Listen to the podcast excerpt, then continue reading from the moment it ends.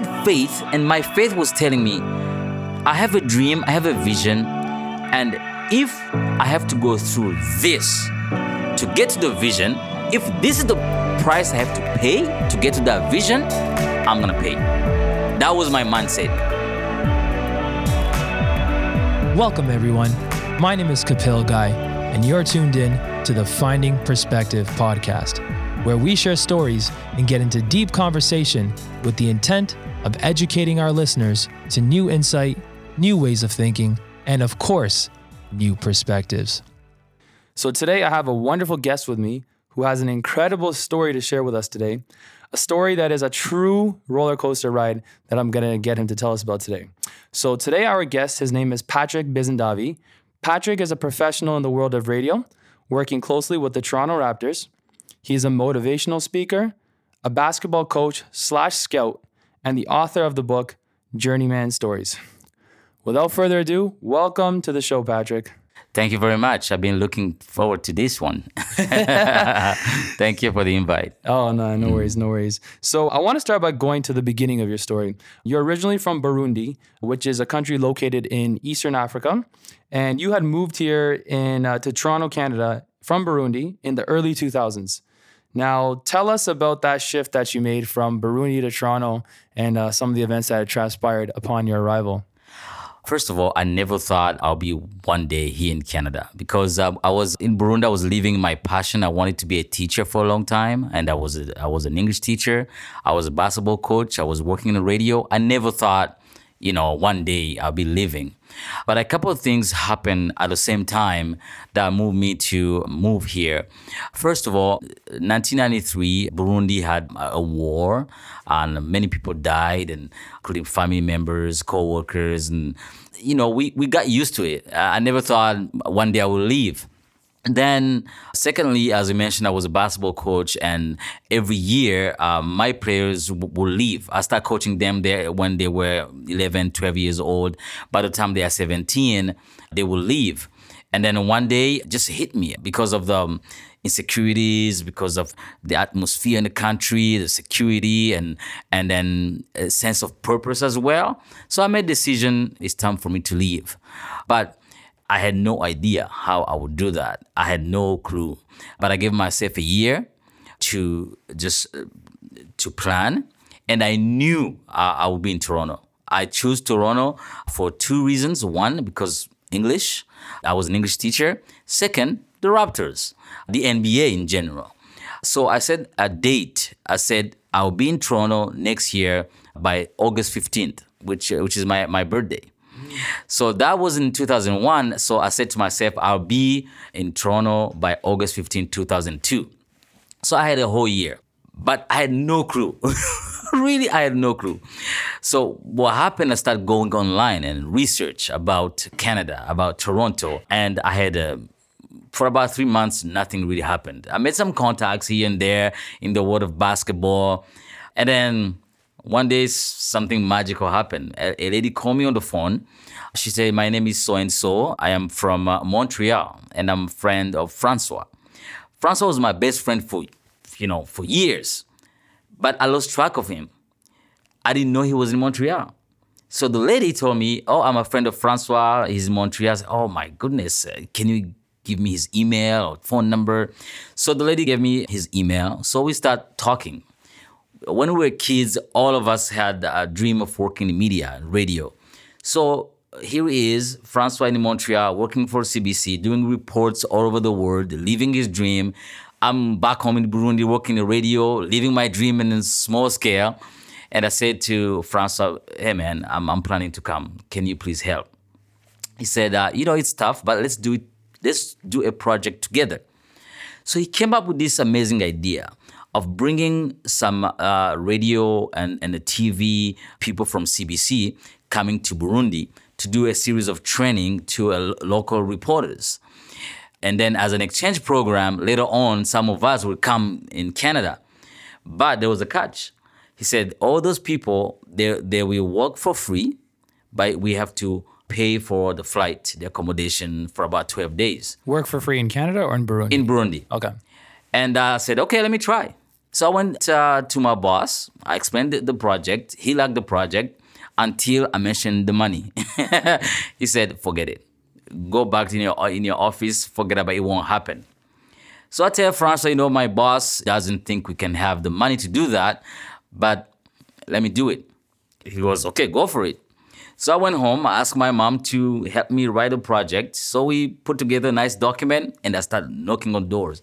I went everywhere looking for sponsors. And nothing was happening. People were laughing. My colleagues were, oh, this guy is a dreamer. You know, nothing will happen.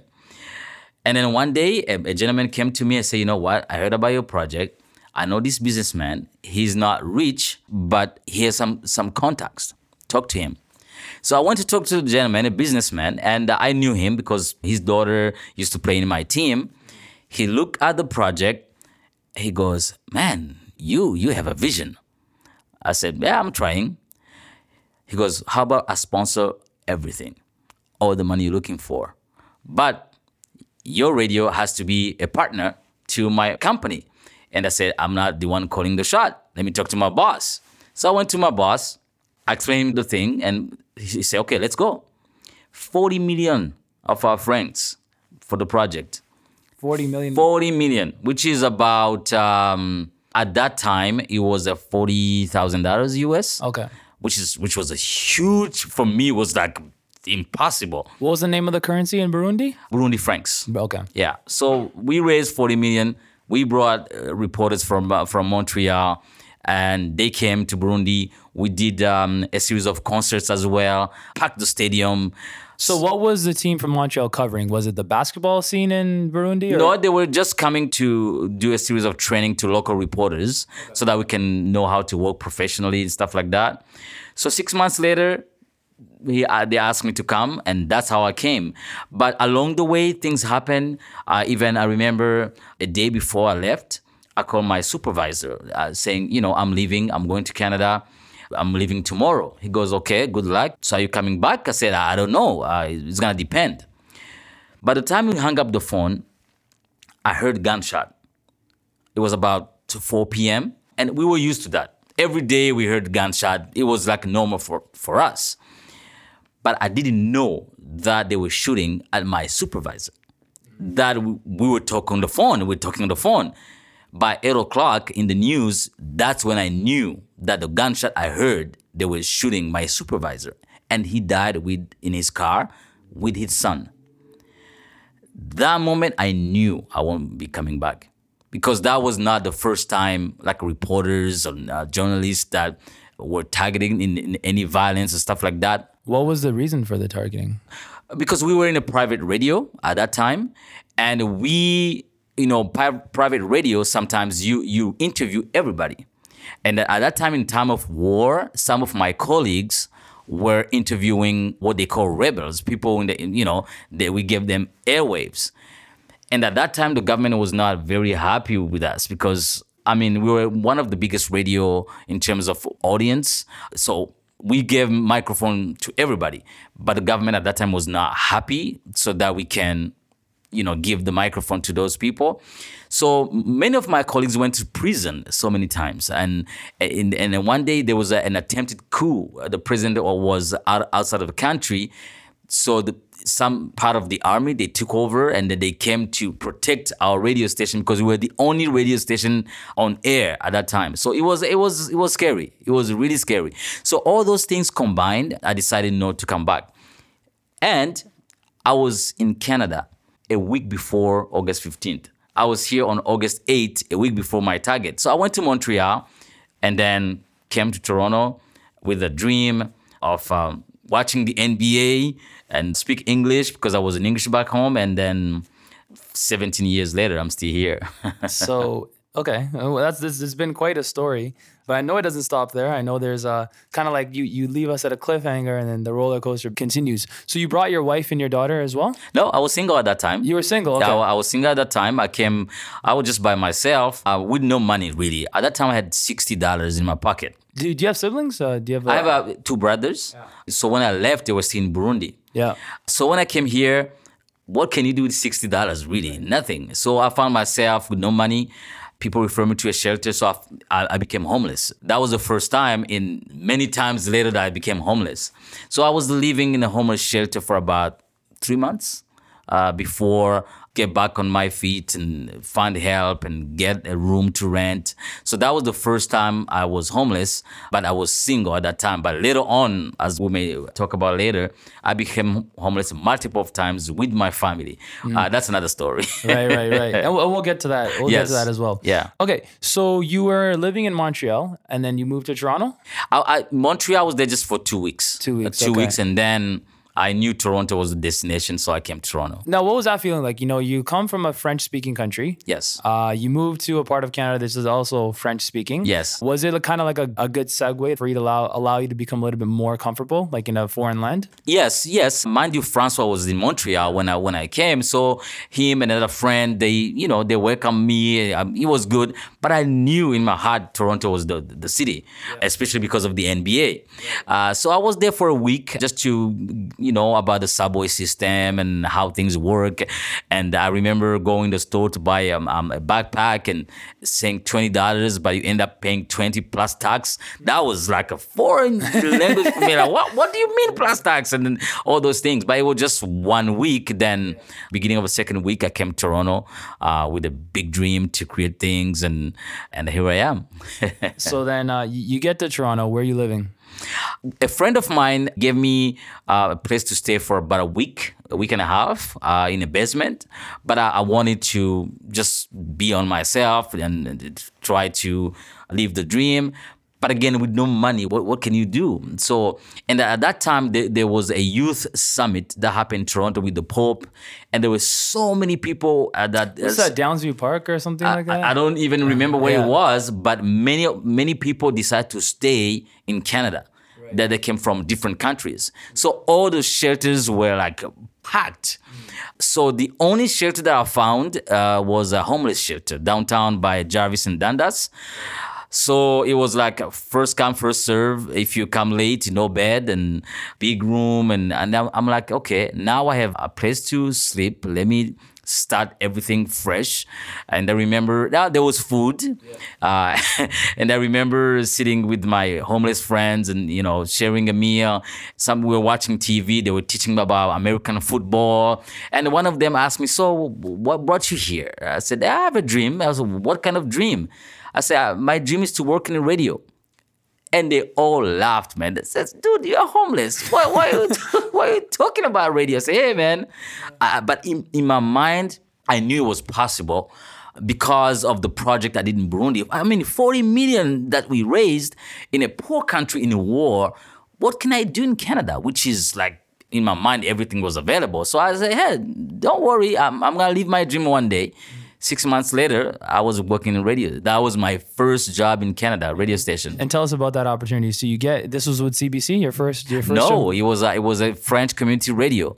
What was the name of the station? CHOQ FM. That's the one I've, I've been working with the NBA. Yes, yes. So that's the one. Yes. Okay. So tell us about how that opportunity got started, and you know where you. What What was the first role? Was like an entry level job or? I was volunteering. Oh, you're volunteering. Uh, yeah. So I was talking to everybody. Yeah. And one day I was uh, I was going on Yonge Street. I saw a gentleman, and I knew I knew him because he was from Burundi. Uh, back home, he was working on TV, so everybody knew him because we saw him on TV. So I stopped him on the street and said, "Hey, I know you. My name is Patrick. How are you?" So we start talking. So I asked him, "So are you still in the media? I'm looking for radio or TV, anything." Yeah. He said, "Yeah, no, I, you know, I changed my career, but I know a community radio. This is the phone number. Mm-hmm. Call them up. You never know." How we never forget that it was a I called number and there was a lady who picked up the phone and said, "Hey, my name is Patrick. I'm a journalist from Burundi. I would like to visit the radio and see what you do." He goes, "Yeah, yeah. Come on Tuesday. There'll be somebody on the studio." Mm. So the next Tuesday, I went to the studio and it was like typical radio studio. And there was a gentleman on computer. We started talking. I asked him, so what kind of shows do you do? He said, um, here is a paper, just read. So I read, you know, on the paper, there was different shows I do. And I saw that on Saturdays, they had sports news. And I said, hey, man, I would like to come and help. He goes, yeah, no problem. This is uh, the phone number of the reporter. Call him and then uh, maybe we say yes. So I called the guy And I said, hey, my name is Patrick. I'm from Burundi. I saw that you do sport news on, on, on Saturday. I would like to come and do the show with you. Free of charge. You don't, you know. He goes, oh my God, I'm from Burundi too. Just like that. Is there is there a big population of uh, in, in Toronto or in the GTA of people from Burundi? At that time, no. No. Uh, I think the first wave came uh, 1994, 95, 96. Mm. But at that time, there was no, I I mean, there was few, but many of them go to Montreal because of French. Yes. Yeah. So Saturday, uh, the, the show was 11 o'clock. I was so excited. I got there at 9 o'clock. so I waited and waited and waited. So the gentleman I saw on Tuesday was still at the studio. About 15 minutes before 11, he goes, Hey, man, uh, the guy who's supposed to do the show, he won't be here. He got a family emergency. So do you think you can do the show? Just like that. I, I said, all right, give me time. I'm gonna prep. And so he gave me like a few minutes. I went on computer, watch what's what, what's happening. And at 11 o'clock, I was live on the radio. I talk about everything, including hockey.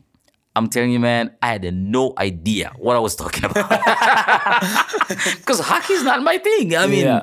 but I talk about hockey, different things, and, and the guy was impressed. He was like, oh man, have you done radio before? I said, yeah.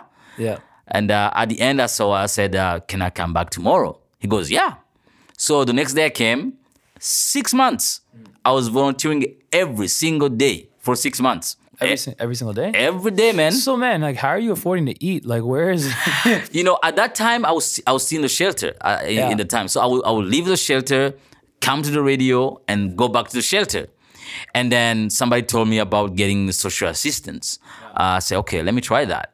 So I got a little bit to pay the rent. I got a, a room, and then every day I'll go to the radio station every day until six months later, I even helped them apply for a grant. And that the grant was enough to have money to pay me. Mm. So that's how I got my first job in, in, in Canada, really. And I was the project manager of the radio. I helped them apply for grants. And at that time, they didn't even have a license to work 24 7. It was just for three months. And then, so I helped the radio to get the license. I worked there for about a year and a half, but I was volunteering in a different organization until one organization helped me get a full time job where I was doing helping new immigrants to Toronto speak French. So that was my second job. I was working there, but I kept doing radio shows on the side. And many years later, the same radio station, I worked with them into getting into the NBA because I had contacts with the Raptors. So I arranged them to get into the NBA. And that's how I got uh, my first season as an NBA reporter.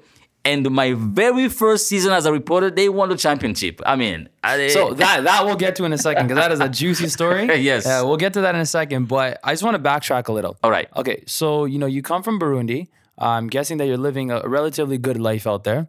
Come to a foreign land and you're homeless.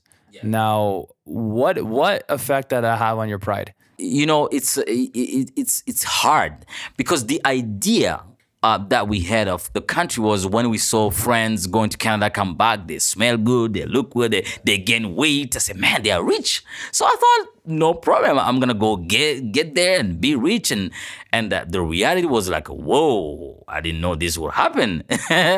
and I think what saved my life was the project I did in Burundi with the Canadian uh, reporters, because at that time, my salary at the radio station was less than $100 a month. And here I am with that salary. I do a project with 40 million. So it taught me to dream. And I came with that uh, with, with the sense of being like I'm invincible. That kept uh, me alive when I was homeless because I I said, you know what, if I can do that in Burundi, regardless if I'm homeless or not, one day I'll make things happen. I gave myself three years. I told a friend of mine that I met, I said, you know, in, in three years I'll be a millionaire. That's how bold I was, but I'm still waiting. but that kept me really. Hope is, is something amazing. When you when you have hope, the, the circumstances you live in don't matter anymore. So I was homeless. Yes, I wanted I wanted things to happen fast, and and I, I even could call my brothers or my mom to tell them I have no money. So that really Were they aware of your situation? no, I, I, I, I didn't tell them anything. And that was not uh, the only thing. The other thing is when I came here, so I applied to be a refugee. So when in the in that process of being a refugee claimant, you have to go through different steps, inc- including uh, you have to do your medicals with, with a doctor, immigration doctor. So I went to the hospital. They did test, and they saw that I had TB in my lungs. I had no idea. So at that moment, when they saw I had TB, I had to go to um, into medication for nine months, and it was scary because with that I couldn't even had permit to work in Canada. So that time I was volunteering in the radio station, I couldn't even work. So being homeless and being on medication for nine months, not being being able to work, it, it, was a serious hit on my confidence because I thought I was invincible. And I always joke that uh, in Burundi, I, I felt like I, was Superman, and then my my early days in Canada, I was Clark Kent. so it really hits you. But when you have hope, when you have done something and you succeed, yeah. that experience can can be the only hope that you have. Right, right. I, I will get to the Raptors thing. That's like the yes. That, that's later on in the interview because there's just quite a bit that I want to uncover here. Yes. Um, okay, so you know you're you're a single man. How did you meet your wife? We met. Uh, I went back um, uh, to Africa after six years. So we met there and we developed a relationship distance and then one, so like the on, online yeah online. so this is like the the very beginning the very the beginning online, yeah. yes and and uh, so we kept back and forth and then one day i said you know what how about I, I proposed on the phone. that's, a, that's, a, good way. On the phone, and she she said yes. I said okay, let's do it. So in 2010, uh, I went down there, got married, just a small reception, we you know, and then I came back and I, and I sponsored her. So in the process for of us um, the the sponsoring, a year later I went back home and then we did you know the big wedding, traditional wedding and stuff like that. And what happened at that time a friend of mine introduced me to a business that I was doing with a partner. And that business, at the very early days, we did well. We did really well in the in the in the first few months, and then I decided to leave my full time job so that I can go into business full time. So we did well for a few for a few months, and then at that time it was a time for me to go home to get married. So I left the business, went home. I thought it was for a month or two. Once in Burundi, I started getting projects.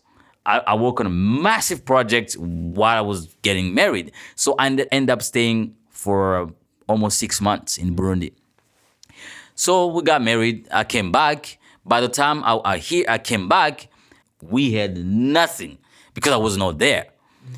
I said, okay, I've done it before. I, I can do it again. So I started going out and getting some new contracts and uh, and by the time I got my first contract, my wife called me and said, Hey, I got a visa. So she came while I was still like struggling, really. And I was like, Oh man. And she was pregnant. I was like, Okay, man. I was like, Okay, I cannot wait. Let me bring her. So my first contract, uh, I got a ticket. So she came. And the first days, it was like a struggle, really a struggle. We got ourselves an apartment, a few contracts in there, no problem.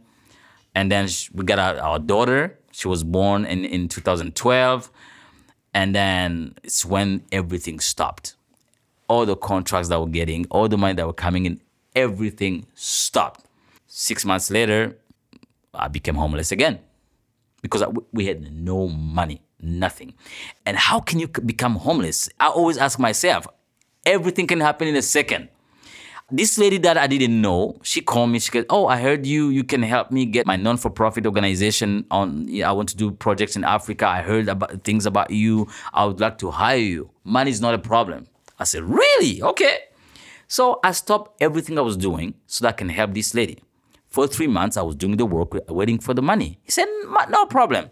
And then the fourth month into the job, he goes, "You know what? All the people who say we're giving money." We don't have the same vision. So I'm gonna drop everything and now I'm and like, she didn't pay you at all. Nothing. Okay. And that's how I got myself homeless because I was expecting this money to come in because we had a contract, we had the money, and I was just waiting. And the landlord was like, "Hey man, where's the rent?" and then in December, The sheriff came, bam, and then we were on the street.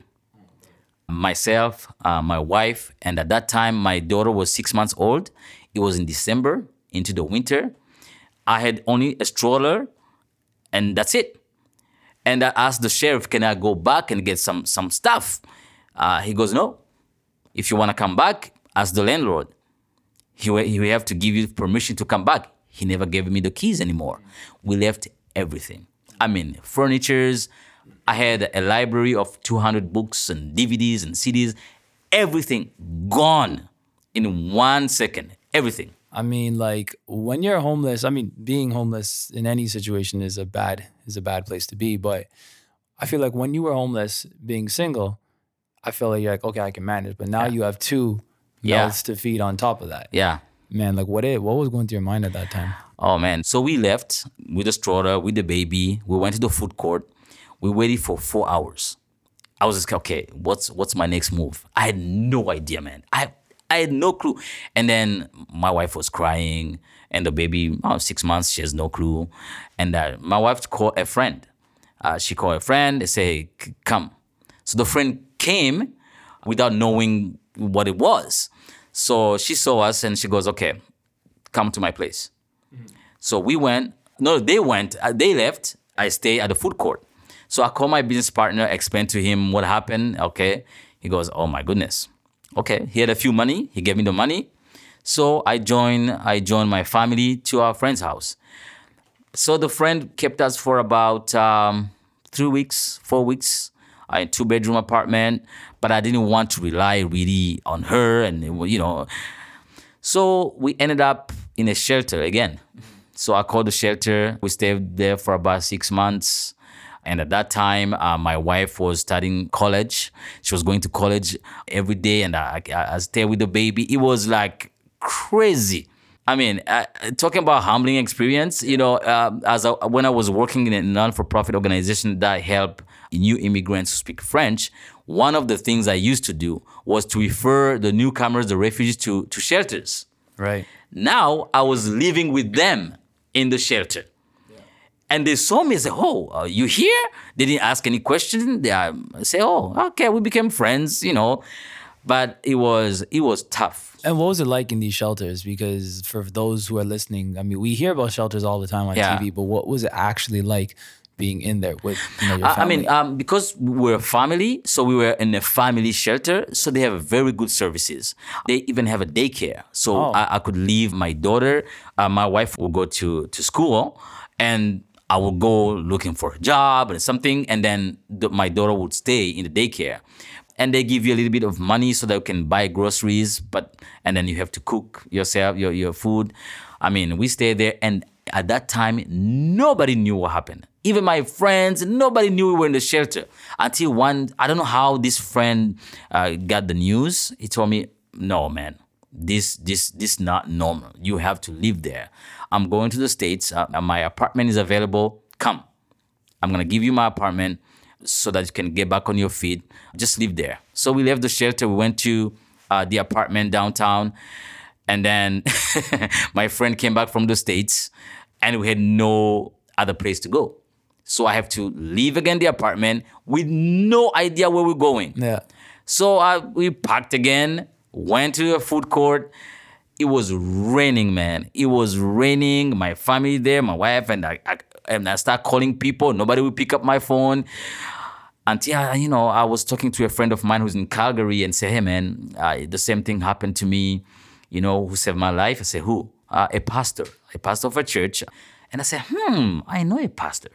I took the phone, called the pastor, explained the situation. He was living far in the East End. He took his van, came downtown. It was almost midnight. Put everything in the van. He went, he paid a hotel for a few days for us. Yeah. So we, we went in this place for a few days and then, you know, and, and again, where should we go?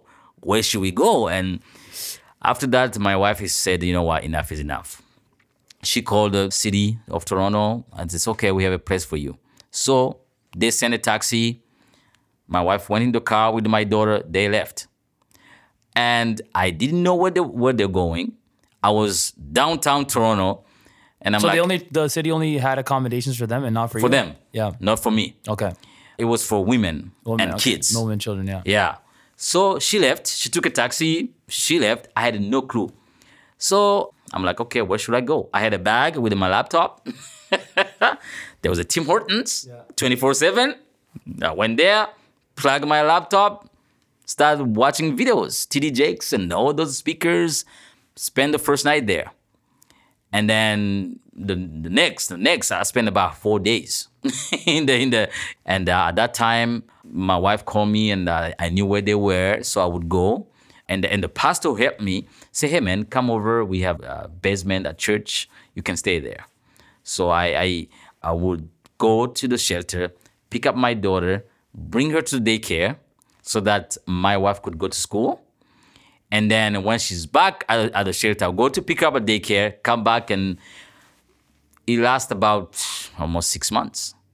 Where I was living in the basement of a church. Yeah. And then uh, my wife and, and, and daughter were in the shelter. And every morning I would go get my daughter to daycare. And it was tough, man. I mean, you're a very optimistic dude. I mean, like going through all of this, you getting homeless and going to shelters, being homeless, going, you know, staying at friends' places. It's like this whole entire cycle. I mean, at some point, did you not get frustrated? Be like, man, honestly, forget this. Let's just go back home. you know, from the day it happened, uh, I think this is what helped me. I had faith, and my faith was telling me, I have a dream, I have a vision, and if I have to go through this to get to the vision, if this is the price I have to pay to get to that vision, I'm gonna pay.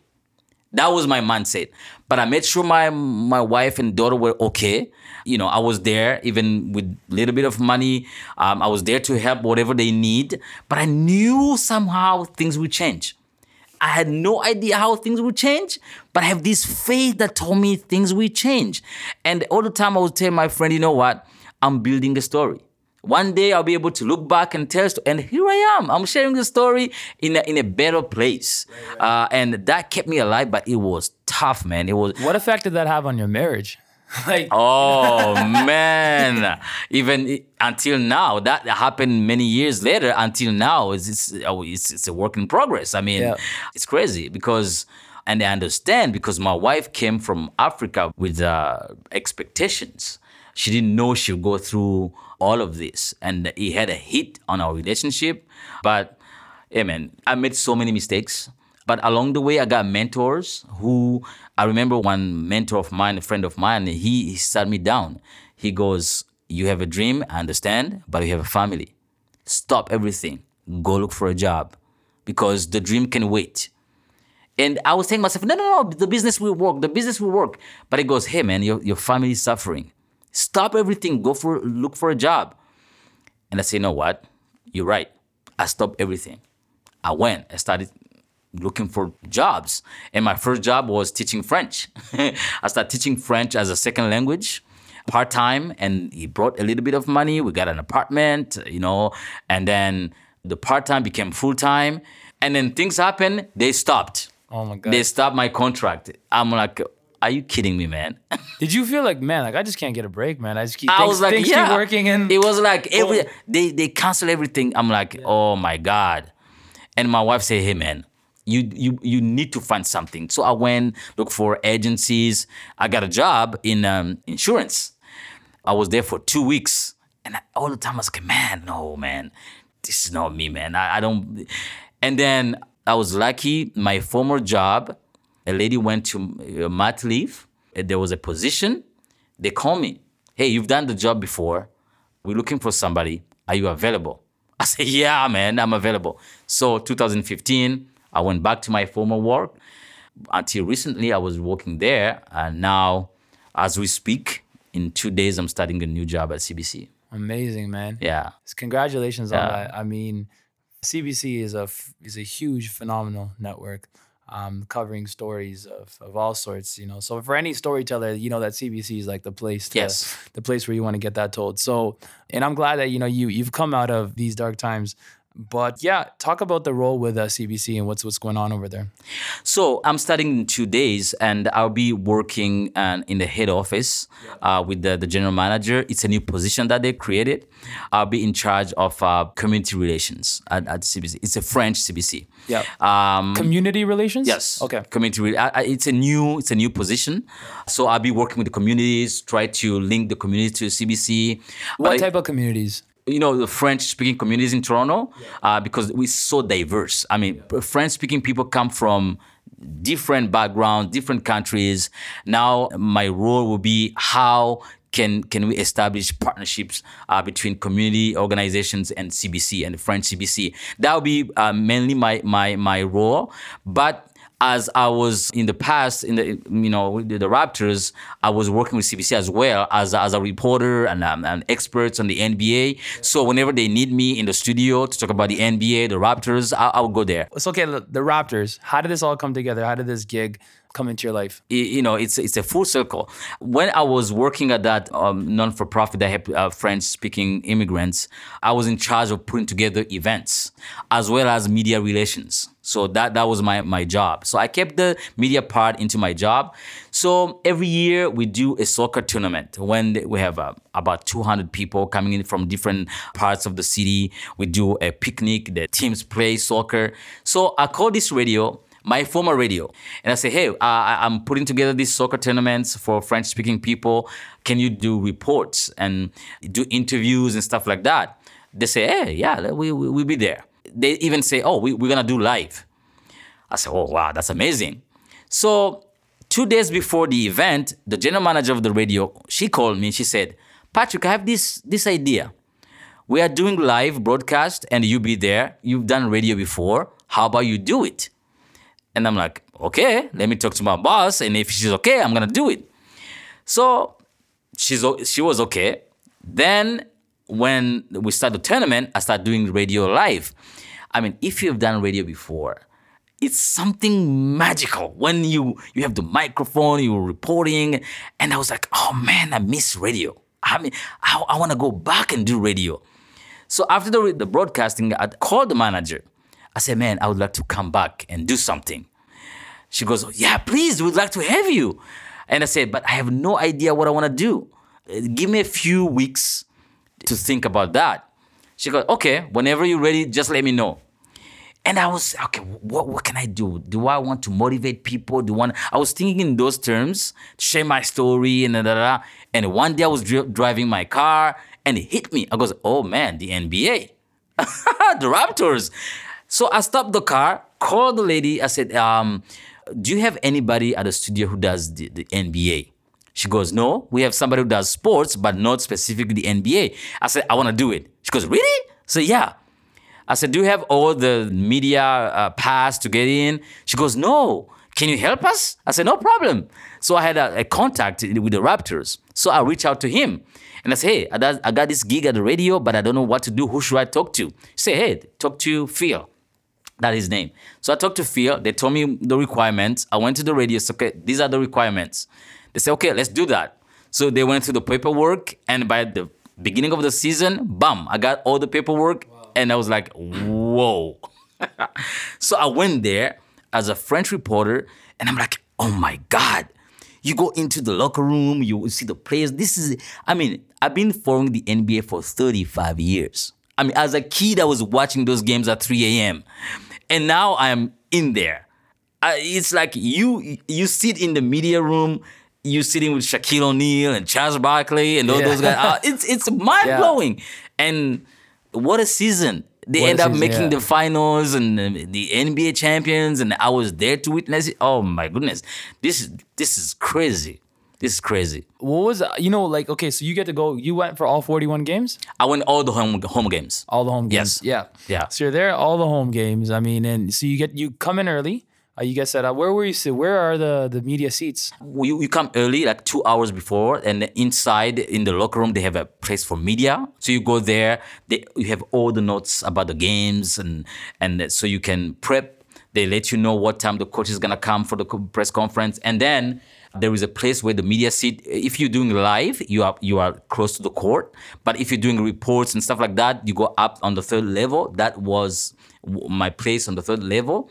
And then by the time the game ends, you go in the locker room. Okay, so you you come early, you watch the. And are you doing like live commentating while the game's going on? No, it wasn't live. Okay. Uh, I was I was doing two things. I was uh, writing an article. By the time they are playing, I'm writing my notes. Uh, what will be my, my article, and then at the end of the game, we go in the locker room. We ask them questions, press conference. We do interviews, and then I do my radio report. So I was doing Right. both radio and the internet.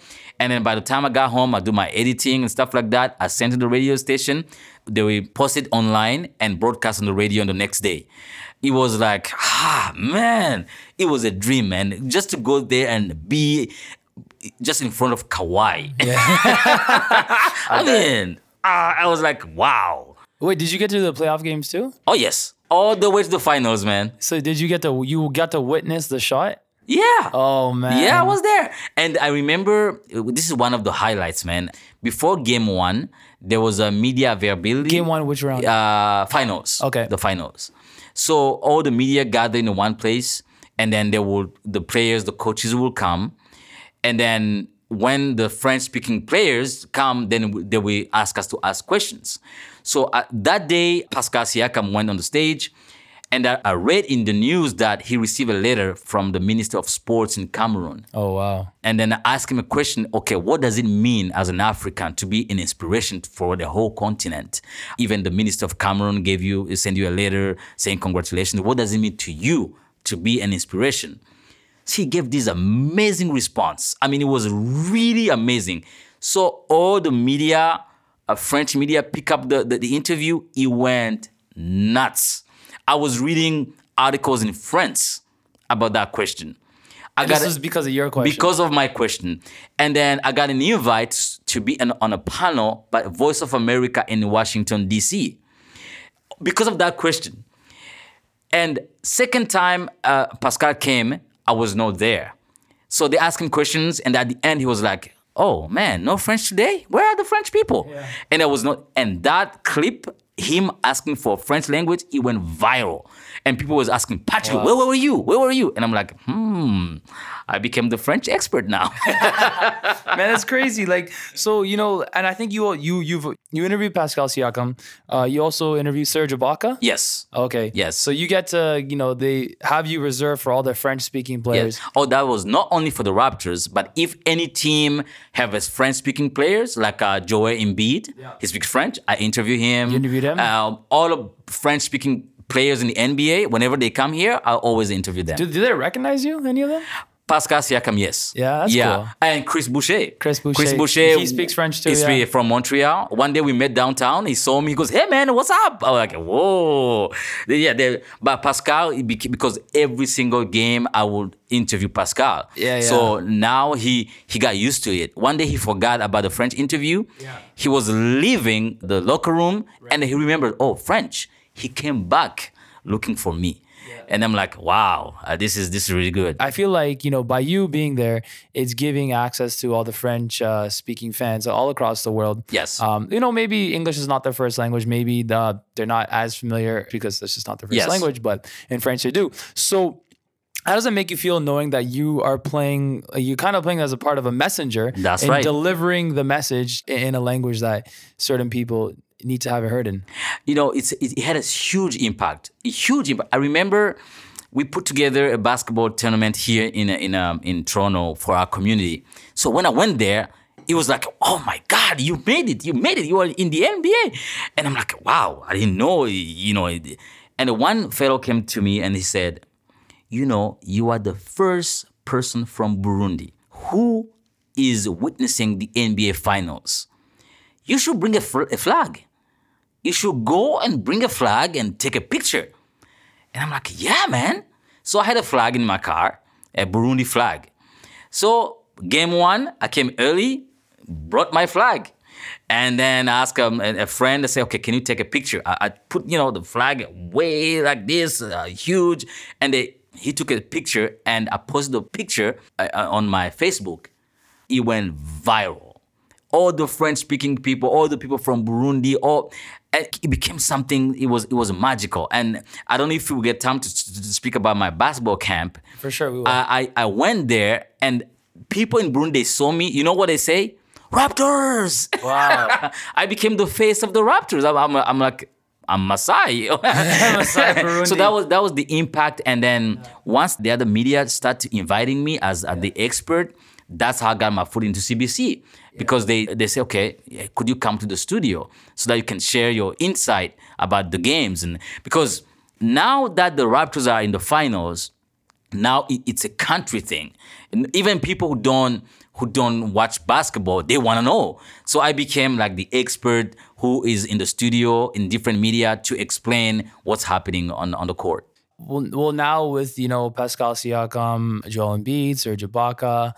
No, I think I think Clint Capela is also is also African. Yeah, yeah Clint he's uh, he's um, originally from Africa, but he grew up in Switzerland, so he speaks French. Okay, okay. Yeah, So, yeah. and then the, what's really okay? What's really interesting? This is kind of like a two-part question. You're a French African. We're seeing a lot of French African players. You know, so obviously you would feel you know represented in these players, like they're telling your story. Yes. You know, you feel like and telling a story of, of a lot of yourself and a lot of people who you know, which is amazing. But what do you feel about the future of more African-born players being drafted to the league?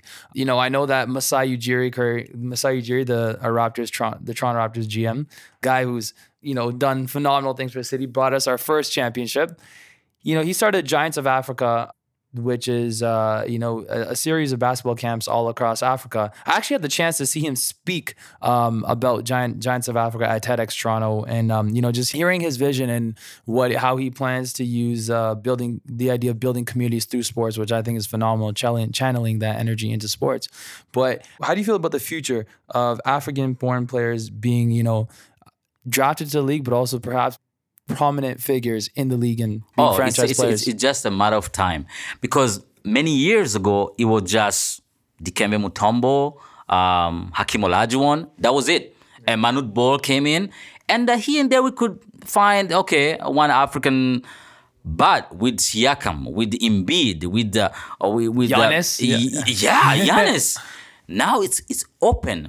I, I I remember when we were kids, when we start watching the NBA in Africa, because Africa, the, the, the biggest sport is soccer. All the kids, they want to be soccer stars. Basketball was not a thing. So I, I started watching basketball 1983, 84, 85. So I knew about Michael Jordan, uh, Larry Bird, Magic Johnson. But it we were just a few kids watching the game. And then 1992 happened with Barcelona, with the Dream Team. Michael Jordan and then uh, Magic, and it became this huge thing in Africa. And people just discovering a game that I've been watching for at least 10 years. So I, I'm like, where, where have you been? These, these are the people that we've been watching for years. But now it's beyond that.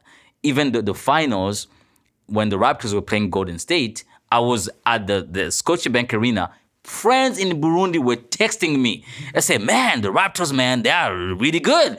I'm like, they are watching. Wow. me being uh, Indian, we still don't have an Indian player in the NBA. It, it'll happen. I It will mean, happen. It happened. I mean, I know that there was a there's a guy from Toronto, Sim Bhullar, uh, who played in Sacramento very for, very briefly, and uh, there was another guy that was drafted to Dallas, Satnam Singh. Um, but we haven't had a, a prominent uh, figure yet. I mean, however, the uh, the super fan of uh, Oh, yes. of the Toronto Yes. Raptors, Na- Nav Bhatia, who's you know really been putting us out there in basketball, which has been really great to see. So the thing that well, that I found about the Toronto Raptors being in the finals was that they like that team really represented the city and the fact that we are an international city. Uh, really represented that really uh, very well. You know, with Jeremy Lin being on the team, Yes. Serge Ibaka, Marcus Gasol, a lot of international players or players who, uh, who were of international descent.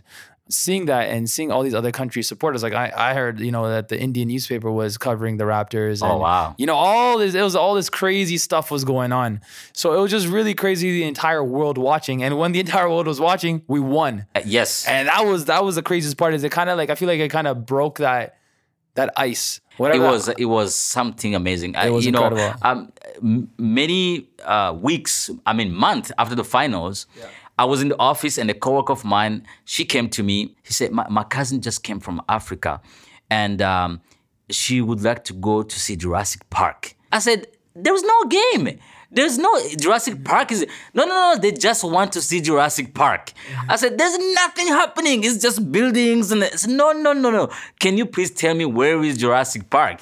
So that's the, the that's the phenomenon of the Raptors winning. Crazy. We don't even realize it because we're here. We were here. We were here. Eh, we But don't- people were watching. And Yeah.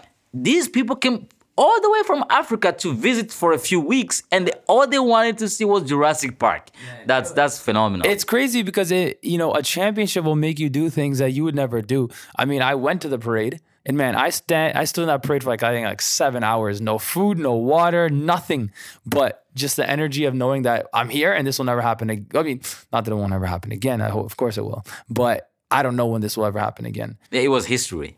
It was really and, history. And what's, what's crazy is that, you know, being a fan in Toronto, you feel like you're part of it because your city. But you had a very interesting story where you were lit, honestly in the stadium. You were there interviewing these players. You were there making, you know, people like Siakam feel like they were, you know, they were at home having other reporters speaking to them in French, making them feel comfortable. How does that make you feel that you were actually like, you know, you actually had a, a part to play? Like you were part of it in, in a way. Like you were part of the this moment.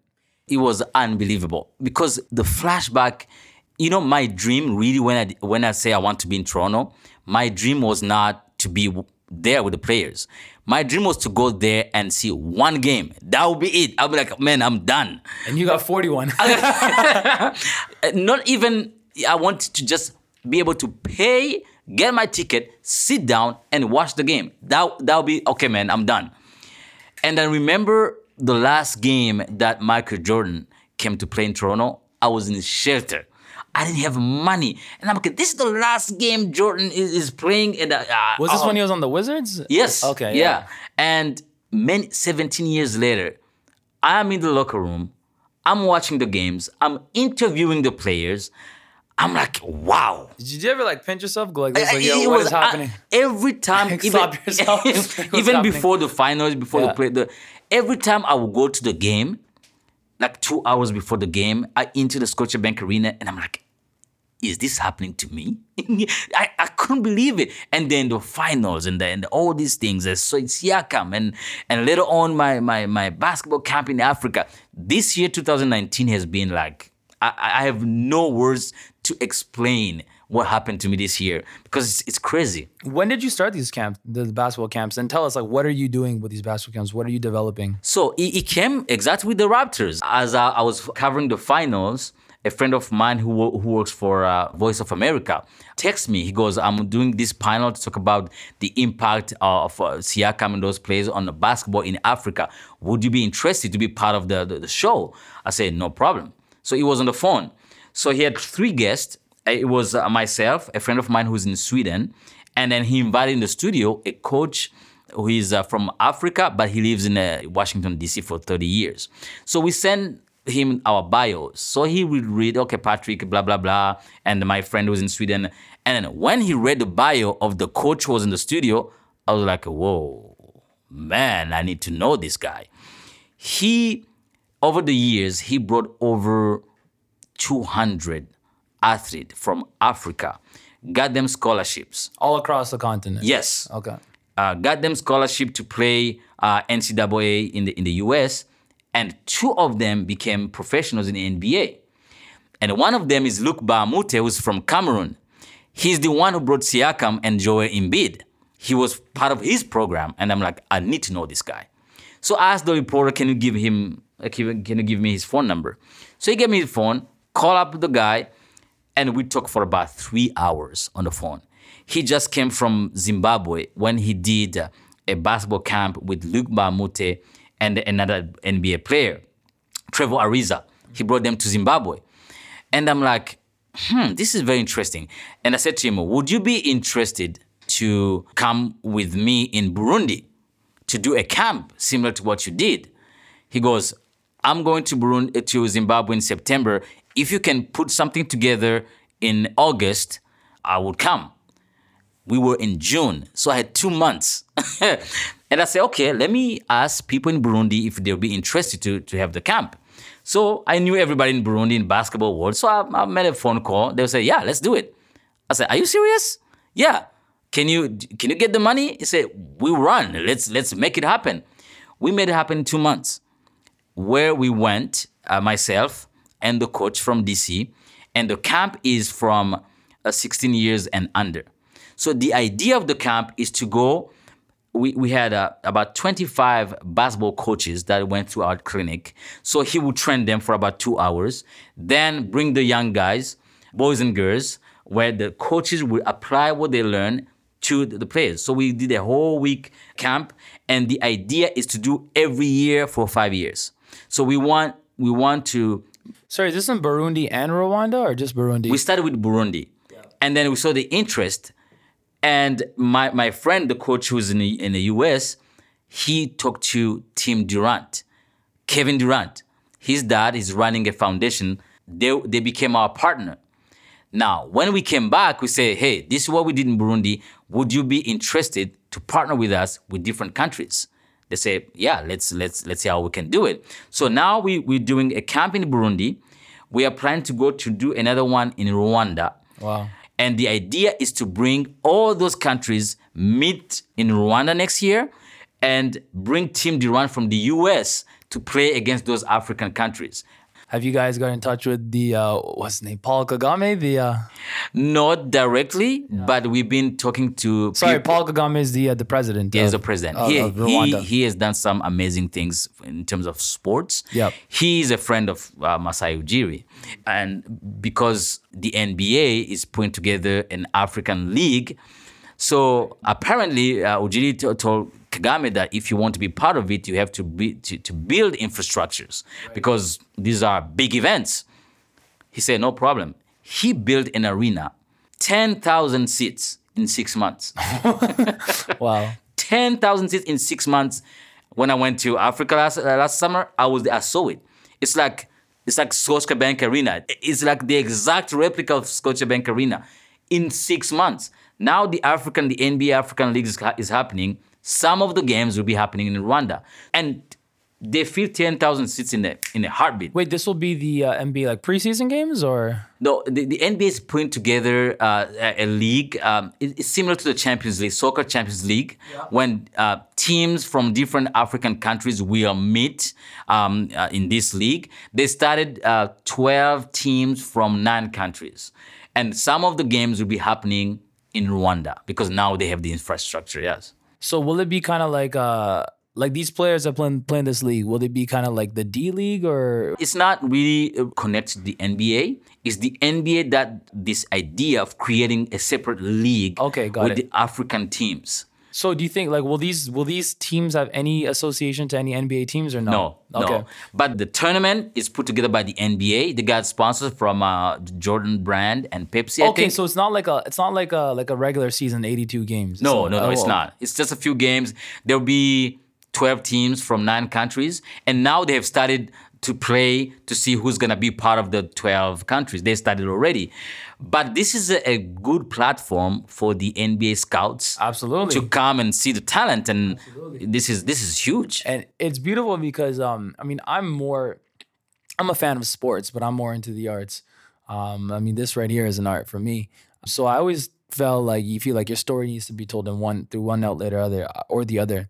I mean I've always been able to tell stories through art, but you know when stories are can also be told through sport, and I think that's a beautiful thing is that you know going to these countries that you know players we haven't ha- seen too many NBA players come from, and you know hopefully that's the goal is to develop these players to you know, one day go to the league and then eventually go back, give back to their communities, you know, so on and so forth. So it's a very beautiful thing.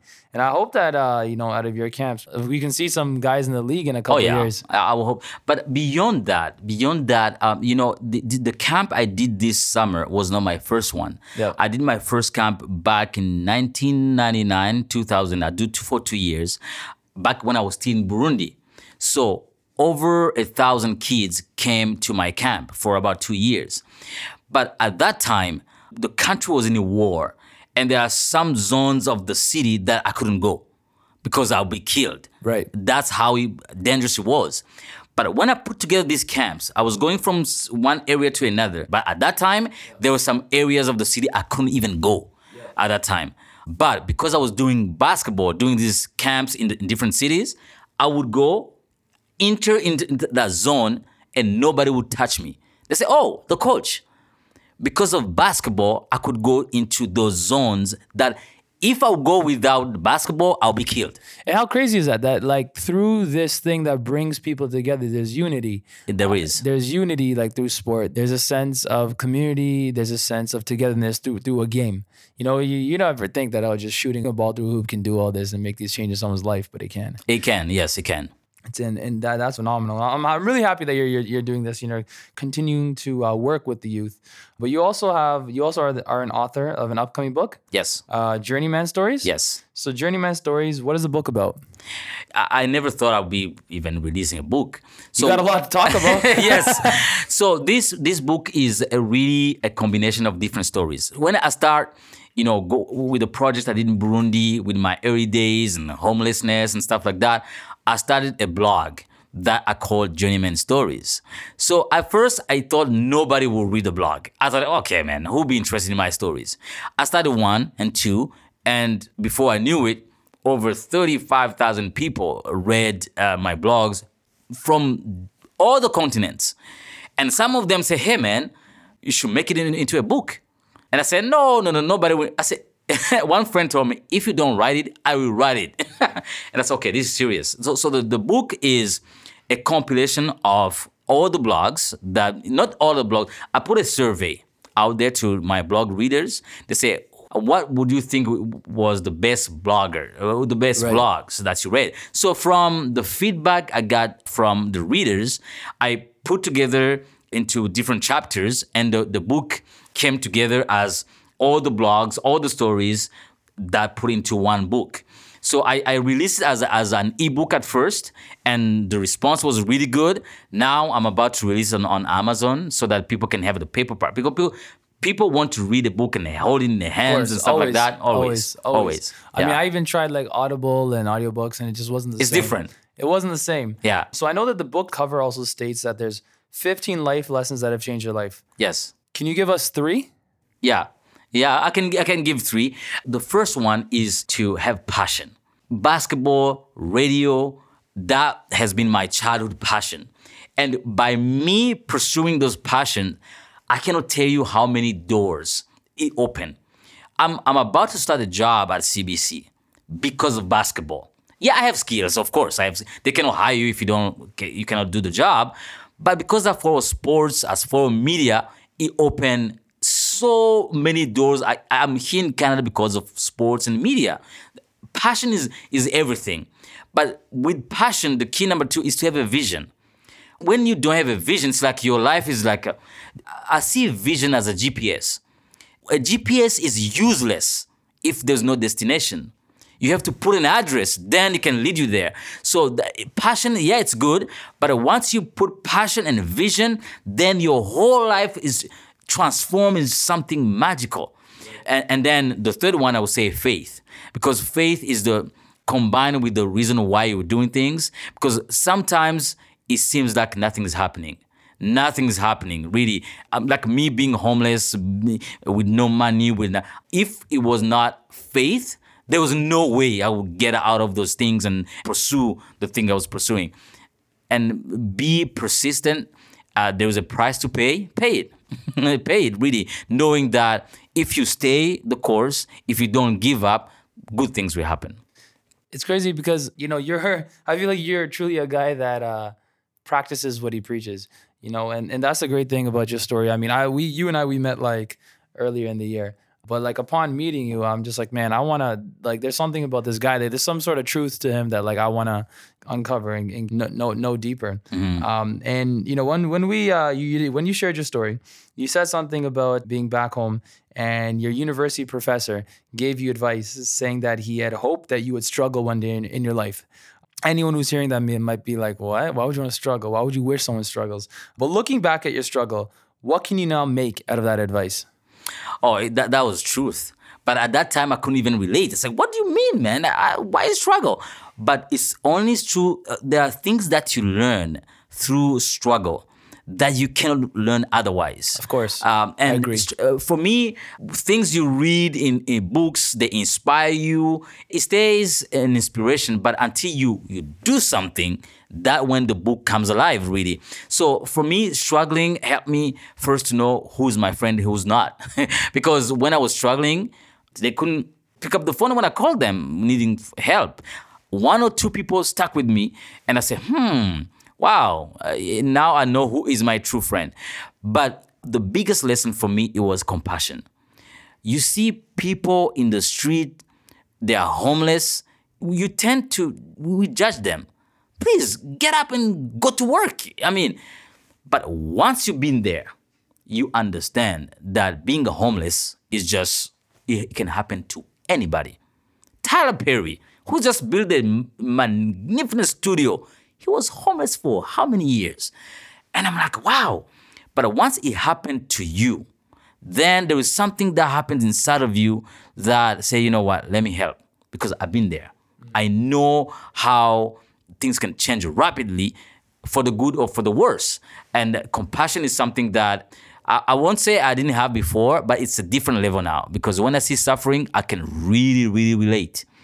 And then struggle build your faith it's just an experience that it's hard when you, you you are living it, but when you look back and see where you were and where you are now, I mean, my thinking is, different. I mean, I, I cannot even go back and think, why was I thinking about those things? But now it's like there's a, humility and and uh, you you are down to earth. You you don't brag. Okay, this is what I've done.